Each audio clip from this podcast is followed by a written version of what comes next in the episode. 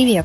Меня зовут Лера, и я новичок в мире инвестиций и финансов. В первом сезоне с помощью экспертов я пыталась разобраться с непростой экономической ситуацией, изучала основу финансовой грамотности и финансовых инструментов, совмещала это все с путешествием по миру. Во втором сезоне я отправляюсь в виртуальное путешествие по криптомиру, где моим проводником будет Ярослав Филиппов. Ярослав – криптоэнтузиаст со стажем и разрабатывает проекты на блокчейне. Он объяснит мне простым и понятным языком сложные понятия и расскажет о возможностях, которые есть в крипте и блокчейне.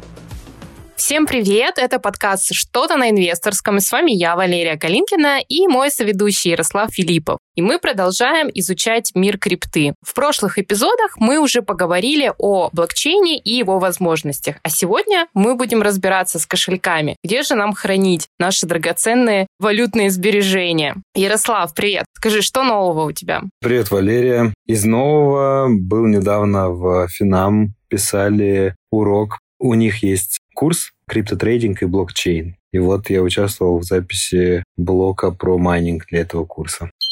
В предыдущих эпизодах мы уже рассказывали вам о курсе по криптотрейдингу на платформе Финам-Знания, которые поддержали выход этого сезона. А вы знали, что в крипте можно зарабатывать не только на торговле? Именно об этом Ярослав рассказывает в курсе в качестве эксперта. Он разбирает, что такое майнинг и его технические особенности, а также раскрывает самое главное – способы доходности. С помощью курса вы сможете выбрать ту стратегию с криптой, которая подходит именно для ваших целей. А для слушателей подкаста действует специальное предложение 20% скидки по промокоду подкаст большими буквами. Подробности вы найдете в описании к этому эпизоду.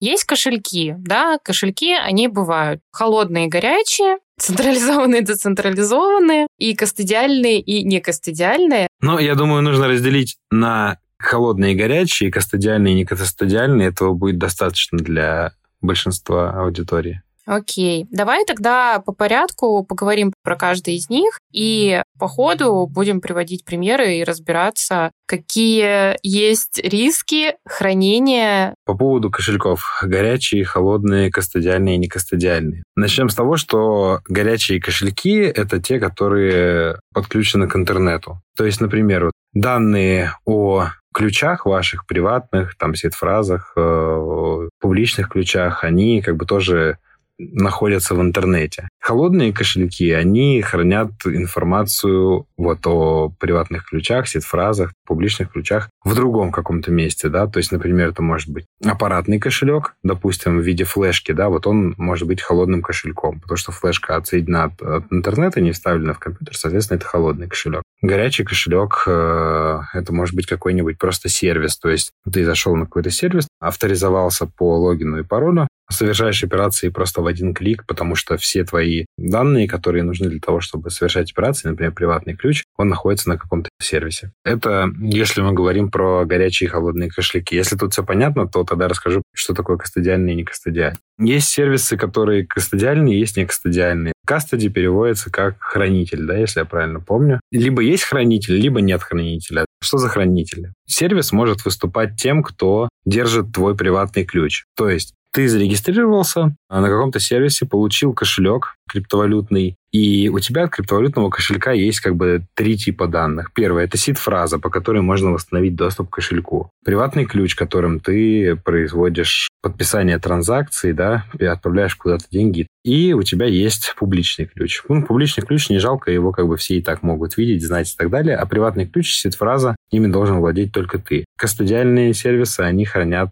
эту информацию самостоятельно. Ты, например, зашел на платформу с помощью логина и пароля, допустим, ты по номеру телефона авторизовался на сервисе, делаешь какие-то операции, и они их э, подписывают твоим приватным ключом, потому что они хранят твой приватный. Это плохо тем, что владелец своих денег все-таки не ты. Ну, то есть, если сервис мошеннический в итоге почему-то окажется, ну, не знаю, у них бизнес пошел плохо, они терпят убытки, они решили забрать все деньги своих клиентов, уехать на Багамы. Они могут все деньги снять, потому что они владеют приватными ключами от кошельков. Либо другая ситуация, их взломали, получили доступ ко всем приватным кошелькам, сняли деньги всех клиентов. Все, деньги криптовалютные, как бы вот эти не вернуть. Поэтому кастодиальные сервисы опасны этим, но хороши они тем, что тебе не нужно переживать за свои пароли, да, ты можешь всегда написать службу поддержку, я забыл свой пароль, тебе восстановят доступ. Некостадиальные сервисы, они не хранят, соответственно, твоих э, ключей, сид-фраз. То есть ты регистрируешься в кошелек какой-то, тебе кошелек говорит, Типа, кошелек создан, вот сид-фраза, запиши ее, сохрани, не потеряй, иначе доступ никогда не восстановишь. И, соответственно, ты сам за это отвечаешь, сам это хранишь, сам этим распоряжаешься, сам этим подписываешь транзакции. Слушай, а я правильно понимаю, что холодный кошелек, он по умолчанию всегда не кастодиальный? Холодный кошелек, э, это, наверное, вообще как посмотреть. По факту твои данные хранятся в холодном кошельке, но холодный кошелек это не сервис какой-то. Поэтому как сказать, кастодиальный он или нет? По факту данные хранишь ты, но они же хранятся во флешке. По факту он не кастодиальный, но при этом данные хранятся в нем, поэтому он кастодиальный. Я не знаю, можно ли вообще к нему такие вещи применять. Наверное, кастодиальный и не кастодиальный – это про сервисы. А аппаратный кошелек – это не сервис. Давай сейчас немного поговорим тогда про аппаратные кошельки, потому что тему кошельков мы с тобой в первом сезоне затрагивали, но про аппаратные не говорили. Мне бы хотелось бы узнать секрет, а почему сейчас такой большой спрос на эти кошельки, в чем их преимущество? Я сам вообще много рассуждал на тему того, нужен ли мне аппаратный кошелек. А если нужен, то зачем, да, насколько это удобно. Есть э, классные и интересные кошельки. Особых каких-то преимуществ в них нет для обычного пользователя. Ну, то есть, смотри, обычному пользователю что нужно? Иметь постоянный доступ к своим деньгам быстро, да, и удобно ими распоряжаться. А вот аппаратные кошельки — это для каких-то особых случаев. Ну, вот, например, что я представляю? Я выезжаю из страны, мне нужно с собой вывести огромное количество денег. Я их вот на флешку загрузил, это просто флешка, и ее тебе не скажут, а сколько у вас там на ней денег, да, покажите. Соответственно, вот ты вывез флешку, на ней у тебя есть э, валюта, которую ты можешь э, уже в другой стране, допустим, использовать. Первый момент. Второй, я хочу с тобой рассчитаться за покупку Rolls-Royce. вот, я взял э, на флешку деньги загрузил, тебе отдал, и ты пользуешься. Но это такой прям способ, знаешь, не очень правильный, потому что я-то имел доступ к флешке, я ее настраивал, да, и определенные мог совершить над ней махинации. Вообще вот не рекомендуется покупать аппаратные кошельки с рук, потому что они могут быть перепрошиты, и вы пользуетесь, думаете, что у вас крутой кошелек, а на самом деле ваши данные уже давно слились в интернет, и ваши деньги можно снять тогда, когда это будет необходимо. Когда еще это может быть интересно? Вот есть какая-то, допустим, компания, у нее большое количество активов, которыми она, допустим, владеет, криптоактивов. И она на разные кошельки сгружает разное количество денег, и у них в офисе в каком-то сейфе эти все деньги лежат. Отключены от интернета, скажем так, да, чтобы до них не могли дотянуться там и с помощью вирусов получить доступы к ним и так далее. Ну, то есть вот в таком плане это может понадобиться. Ну вот смотри, если с точки зрения санкций мы говорим, я правильно понимаю, что в принципе никто не может запретить тебе купить аппаратный кошелек? Кстати, я, ты знаешь, тоже слышала, что одна из компаний, она, например, запретила ввоз в Россию и продажу своих кошельков у производителя аппаратов на территории России, да, там, например. Но при этом, как бы в другой стране, я так понимаю, ты можешь его заказать и купить спокойно. Мы с тобой на эту тему разговаривали в прошлый раз, потому что, смотри, по факту, что такое аппаратный кошелек? Да, это флешка, которая хранит твои данные твои приватные ключи, твою там сид-фразу, она же в любом случае является адресом в блокчейне. То есть у нее же есть адрес, да, публичный, на котором, собственно, видят транзакции. А, я поняла тебя. То есть э, в любом случае, если, как мы говорили, твой адрес может засветиться, где не нужно, или как-то пометиться, и тебе его, неважно на каком кошельке он зарегистрирован, все равно могут блокнуть за какие-то проступки. Неважно, короче, что это деньги прямо у тебя на флешке, грубо говоря, лежат, да, потому что там твой адрес заблокировали, сказали всем, что вот от этого адреса деньги принимать нехорошо, будете в черном списке. Ну и, соответственно, твой кошелек стал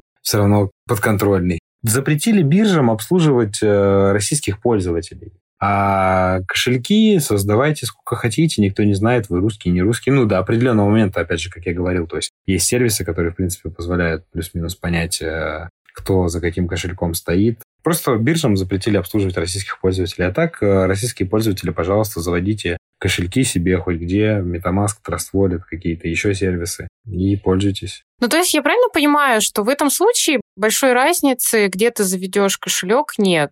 На вкус и цвет э, все фломастеры разные, просто выбирай, который тебе нравится. Давай, наверное, знаешь, какое понятие введем вообще к нам в разговор? KYC. Know Your Client. Есть такая процедура, знай своего клиента. Если мы берем биржи, понятное дело, они все требуют KYC, централизованные биржи типа Binance, Coinbase и так далее. Регистрируясь на них, тебя, в принципе, почти сразу просят, да, расскажи о себе, загрузи свой паспорт и так далее. Если сегодня российскому пользователю нужно иметь доступ к крипте, но ему везде все запретили, то ему нужно просто пользоваться сервисами, где нету KYC. Но использование децентрализованной биржи не означает отсутствие KYC. То есть, например, есть децентрализованный сервис, допустим, какая-нибудь launchpad -площадка, да, на которую приходят проекты для того, чтобы собрать инвестиции для себя, продать своего токена, да, и получить финансирование и пойти развиваться. Вот есть launchpad ы, которые требуют пройти KYC для того, чтобы те, кто инвестирует, были люди, которым реально разрешено инвестировать. Ну, грубо говоря, там, отсеять школьников и американцев, потому что американцам там запрещено участвовать в token sale ах и так далее. Ну,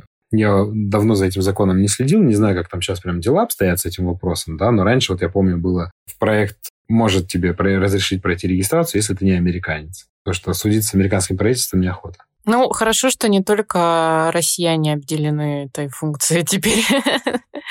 Вообще радует, есть справедливость. Смотри, россияне обделены, потому что на них наложили санкции США.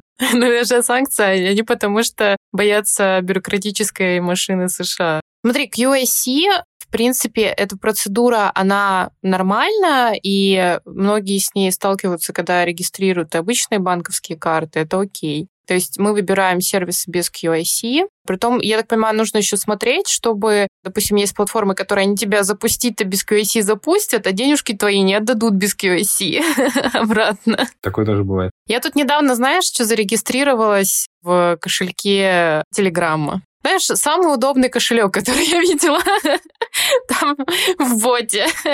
Там все очень просто, две кнопки. Слушай, мне вообще очень жалко, что Тон Network отделилась, скажем так, от Телеграма вообще. Ребята, конечно, хорошо развиваются, и им респект и уважение. Есть такое ощущение, что, типа, если бы это все было еще с Дуровым, да, то было бы лучше. Но сеть Тон прям удобно, потому что это деньги в мессенджере. Я знаешь, что помню? Вот когда впервые Apple презентовали Apple Pay и отправку денег прямо в сообщениях в iMessage, я сидел и говорил, типа, наконец-то это свершилось, кто-то до этого додумался, да, что, типа, деньги можно вот посылать вот так. Еще круто бы было, если бы когда-то в мире 100% благодаря цифровым деньгам будет выглядеть так. Я в чат кинул тысячу монет, те, кто взяли их, тому они и достались. До заявителя, да? То есть я просто насыпал электронных монет, как файлов, да, в чат. И их оттуда кто-то повытаскивал. И я помню, когда Apple вот сделали вот эту отправку денег в сообщениях, это прям было очень радостно, что технологии сдвинулись дальше. И по факту то, что граммом теперь можно пользоваться, то он кошелек э, есть в Telegram, это прям вот очень похоже на то, что было с iMessage. Я пока так и не рискнула прикупить себе тон, я думаю об этом. Попробовать, по крайней мере, завести и вывести туда деньги. Мне чисто интересно протестировать этот кошелек. Там нету сид-фразы и нету QIC но у тебя берут при регистрации твой номер телефона. И, по сути, это как вместо QIC.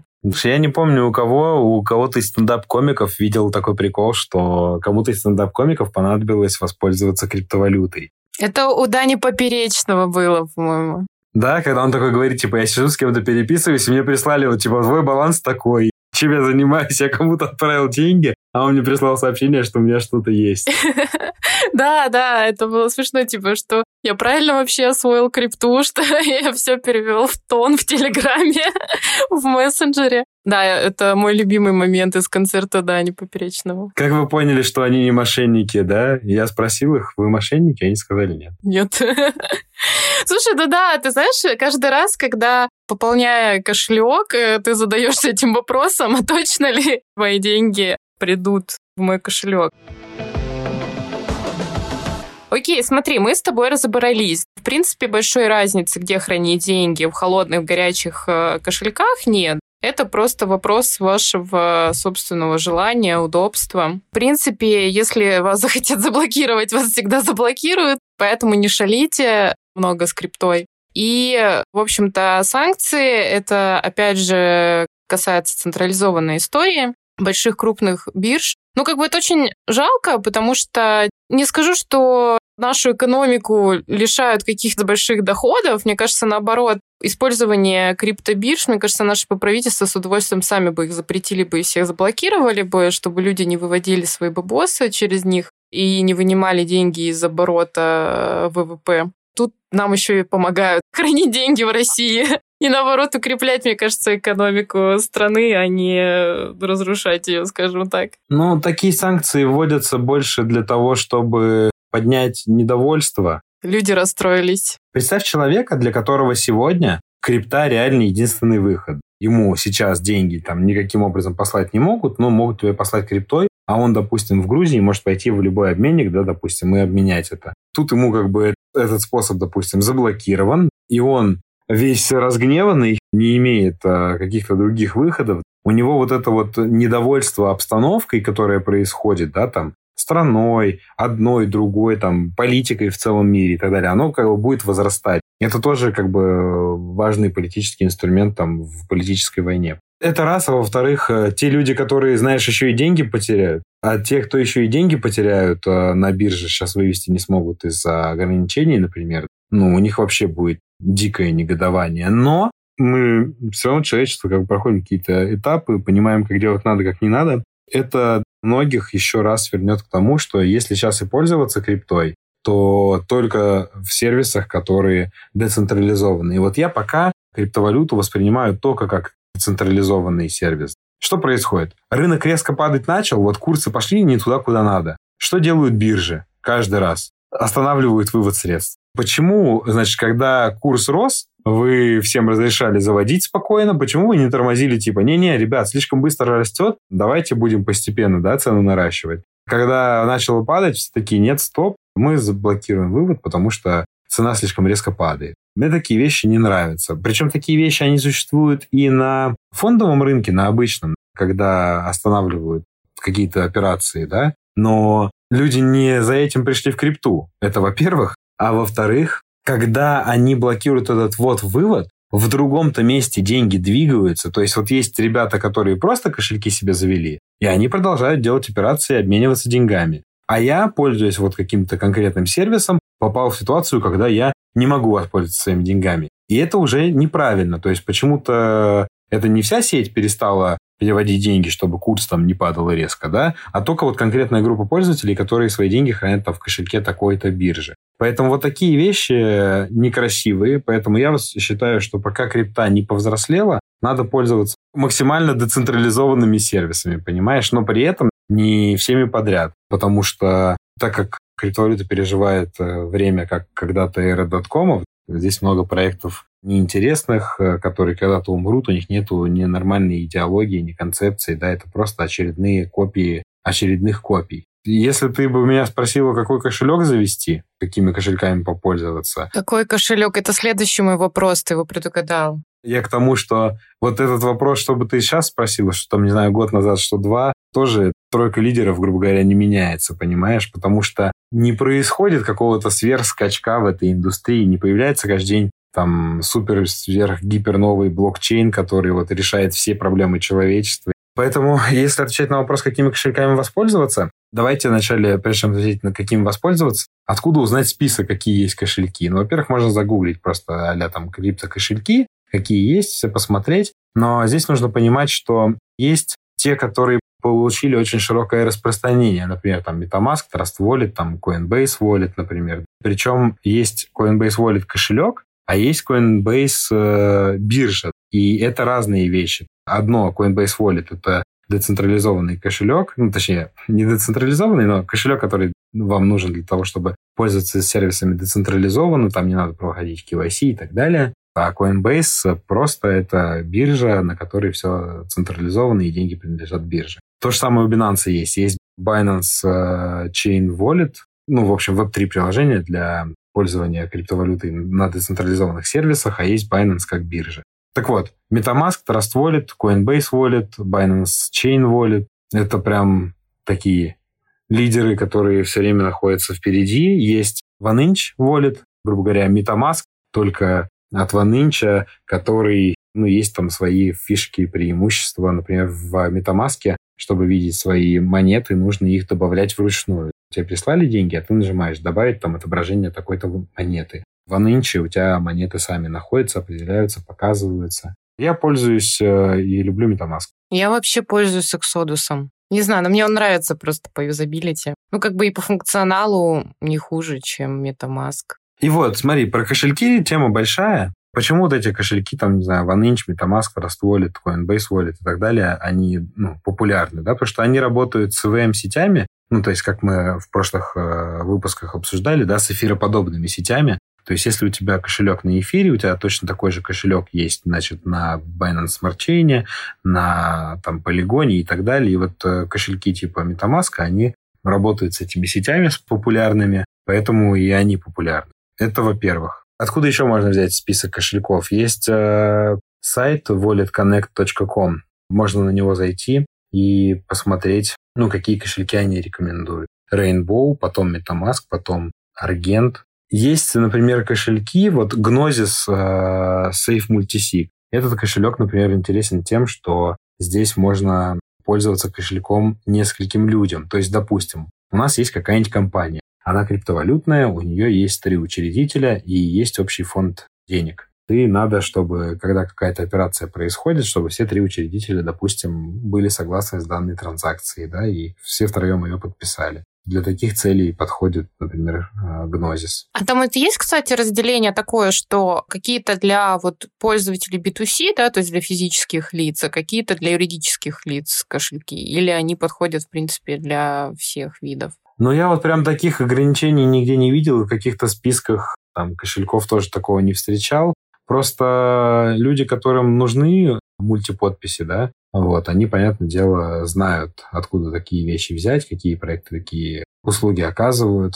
В большинстве случаев обычным пользователям это не нужно, и поэтому об этом пока так не говорится. Вот скажи, когда ты выбираешь кошелек, там неважно, как он называется, на какие нужно обращать фишки или функции, которые обязательно нужны, которые удобны для меня как для пользователя? Мне обязательно что важно? Чтобы этот кошелек был доступен на телефоне, потому что бывают случаи в жизни, когда тебе нужно что-то сделать с телефона. Возможно, это раз в жизни у тебя такая ситуация будет. Я бы хотел, чтобы я с телефона мог быстро совершить какую-то транзакцию. Поэтому кошелек мне нужен, чтобы был мобильное приложение.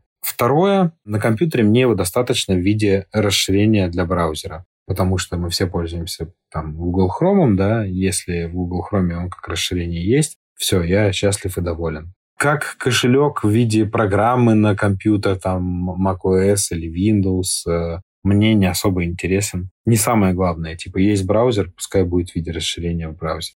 Это первые пункты, на которые я смотрю, то есть мобильное приложение и расширение для браузера. Второй момент, возможно, это вообще как нулевой первый, с какими сетями вашему кошельку надо работать. То есть, если вы, например, там возьмете кошелек Yoroi, который работает с сетью Cardano, а хотите переводить деньги на Binance Smart Chain, то, понятное дело, он вам не подойдет. Поэтому вначале, наверное, выбираете, в какой сети он должен уметь работать. Потом я обращаю внимание на то, на каких платформах он доступен. Дальше, кастодиальный или не кастодиальный. Вот, я хочу, чтобы приватные ключи принадлежали мне, и никакой сервис к ним доступа не имел. Для меня это важный момент.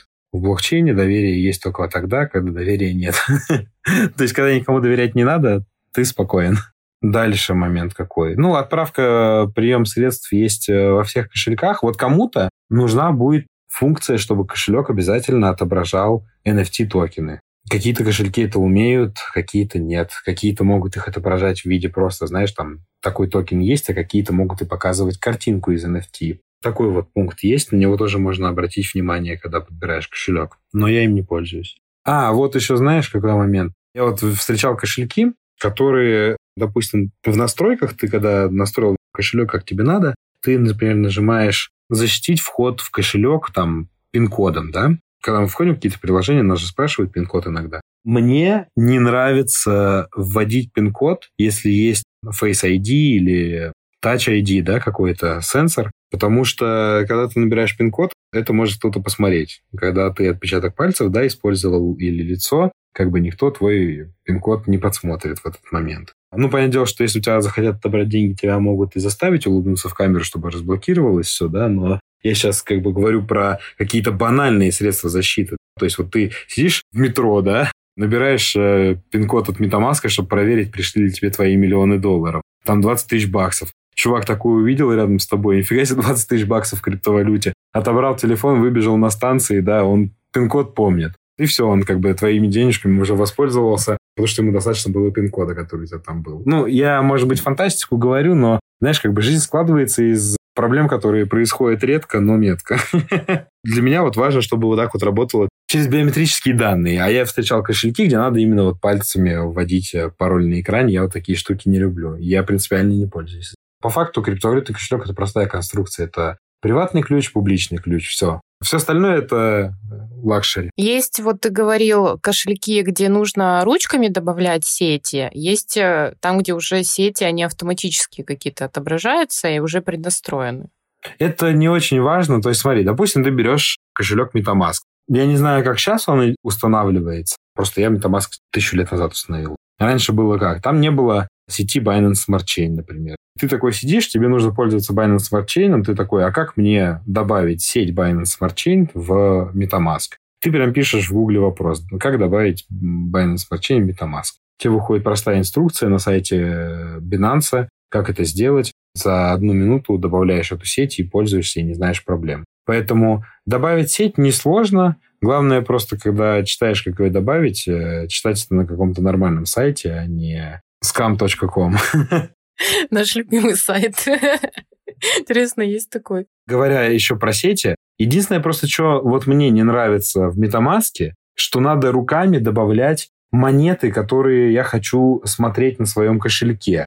У меня, допустим, в Метамаске лежит 30 долларов в BNB, 30 долларов в USDT и, например, 30 долларов в биткоине. Мне как бы из этого всего будут показывать только BNB, потому что это нативная монета Binance Smart Chain, и, соответственно, раз я эту сеть добавил, то по умолчанию MetaMask будет в этой сети показывать мне эту монету на балансе. А чтобы видеть USDT и биткоин, мне нужно нажать «Добавить токен», указать адрес смарт-контракта токена, там другие данные автоматически заполнятся, их надо просто проверить и нажать типа «Да». И когда я нажму «Да», эта монета начнет у меня в кошельке отображаться. Вот эта процедура меня лично бесит.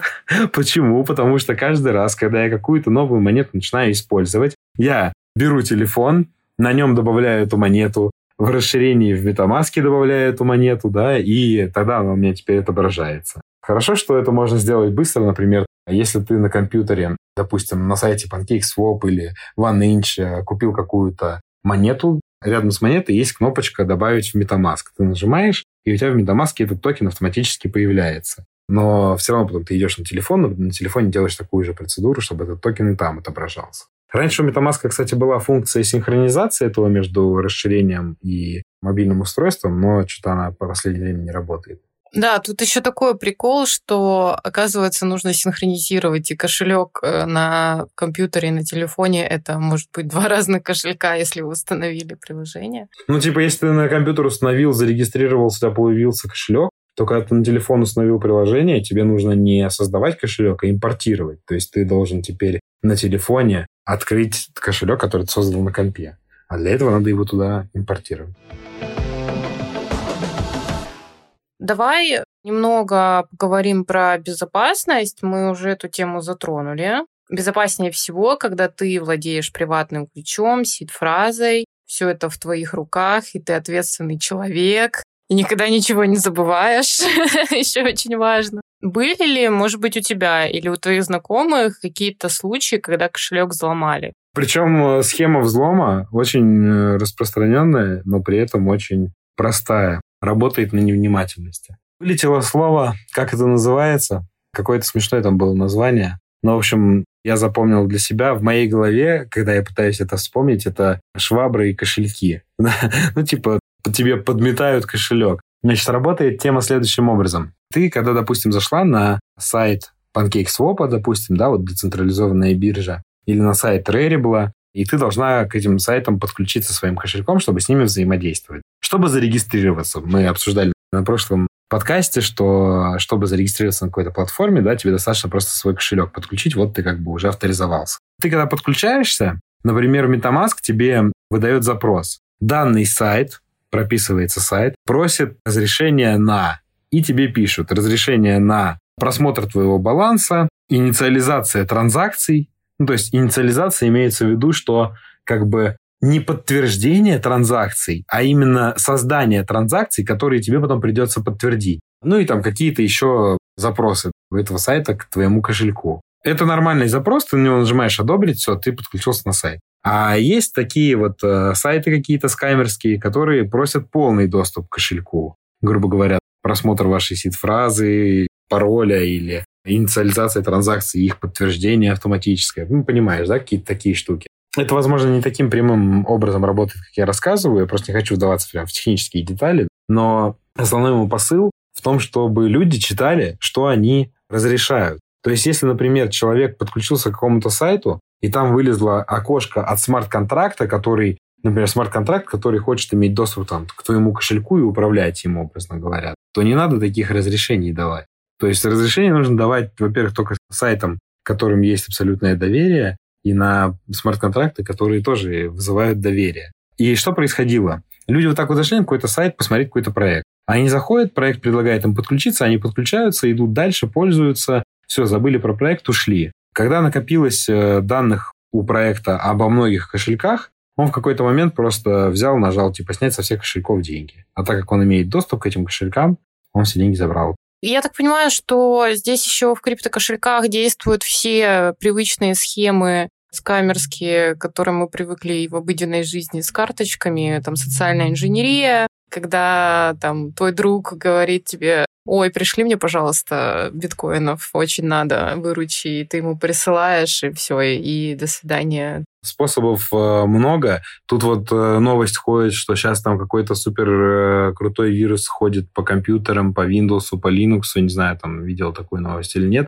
Вирус, который заражает там все инфраструктуры, грубо говоря, к тебе на ком попал, вирус, он в твой Wi-Fi пролезет и так далее. В общем, очень какая-то мощная штука, которую сейчас там тоже ищут способ как остановить. Поэтому безопасности в полной никогда не будем, поэтому важно все-таки деньги в одной корзине не хранить. Только мы сейчас говорим не про диверсификацию, да, что типа инвестируйте в разные вещи, а просто вот у тебя есть деньги на кошельке А, на кошельке Б, В, Г, Д и так далее. Возможно, ты эти кошельки в разное время заводила, деньги на них откладывала, потом у вас компьютеры удаляла, Короче, у тебя дома есть сейф для бумажек с э, сид-фразами и надписями, сколько на этой сид-фразе лежит денег. Главное, не в заметке, кстати, в телефоне не оставляйте, только бумажка. Слушай, многие люди на самом деле придумывают целые системы, то есть они, грубо говоря, в телефоне хранят, допустим, там первые 10 знаков от приватного ключа, на бумажке хранят там следующие 10, а на татуировке у них э, на руке еще следующие 10. И таким образом они собирают этот пароль. Я представляю себе, знаешь, такого заядлого криптомана, у которого 10 тысяч кошельков, и он просто весь как стенгазета через какое-то время. А там еще, знаешь же, там же смешные такие Заяц сидит и смотрит на закат. Вот примерно вот такие вот сид-фразы обычно бывают. Типа, а что значит твоя татуировка? А прикинь, вот ты такая рассказываешь сейчас вот про эту часть сид-фразы, кто-то решит э, провести над тобой эксперимент и начнет за тобой следить. В следующий раз, разговаривая с подругами, ты скажешь, там такие смешные фразы, волк э, смотрит на закат, человек такой делает вывод, так, заяц, волк смотрит на закат и так далее. И собирает, короче, все эти данные. И, короче, в итоге за там 10 рассказов таких ты в итоге всю свою фразу рассказала, и чувак потом нашел нужную комбинацию и открыл кошелек твой. А там ничего. Представляешь, как это было бы забавно. Ну и плавно мы переходим к рубрике, где мы переводим новости с криптоинвесторского языка. Очень интересная новость мне попалась как раз про аппаратный э, кошелек. Как безопасно хранить криптовалюту без сид-фразы «обзор аппаратного кошелька». Мы уже, в принципе, разобрались, да, что такое криптовалюта, что такое сид-фраза мы сегодня и что такое аппаратный кошелек. Я не буду произносить марку, чтобы это не было рекламой, скажем так, этого кошелька. Но, в общем, что интересно. В статье рассказывается о том, что появился новый вид мошенничества. Люди, которые заказывают аппаратные кошельки, им начали приходить кошельки взломанные, да, как ты говоришь, перепрошитые, где злоумышленник, там стоит определенное ПО, оно похищает твою сид-фразу. И, в общем-то, он ждет, пока ты положишь денежки на свой кошелек аппаратный, и потом их уводит. Ну, то есть это происходит в момент, когда ты подключаешь свой кошелек к компьютеру, генерируешь эту фразу. А здесь говорится, да, о том, что, в принципе, вы можете приобрести любой аппаратный кошелек, вообще с самым суперинновационным элементом защиты, но в любом случае здесь остается сид-фраза. И придумали новую штуку, которая позволяет без проводов и сидов все сохранять. В общем, что это за штука? Как я поняла, это устройство, которое работает по карточке NFC. Это технология, которая позволяет вам бесконтактно оплачивать. Здесь, в принципе, просто там USB-кабель, как я понимаю, вот такая вот карточка тебе присылается, и ты можешь, в общем-то, ее отсканировать, и она всегда при тебе.